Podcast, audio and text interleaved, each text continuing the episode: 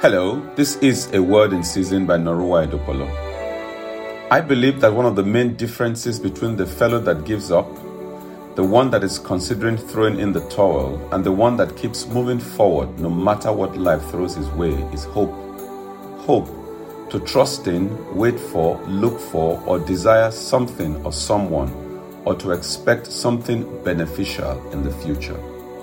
Stay with me over the next few days as we look at this very interesting subject.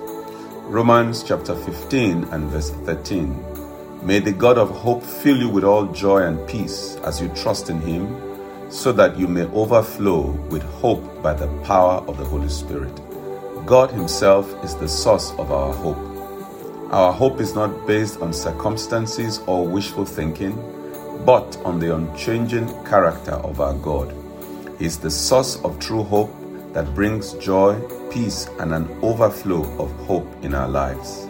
Sarah had been facing a difficult season of unemployment. Despite the challenges, she clung to her faith and trusted in God's provision.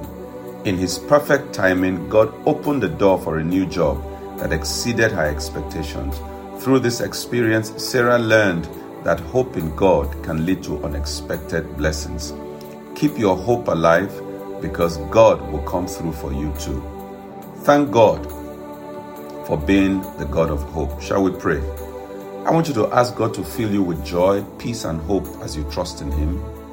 I want you to pray for an overflow of hope in every area of your life through the power of the Holy Spirit. May God bless you. Amen.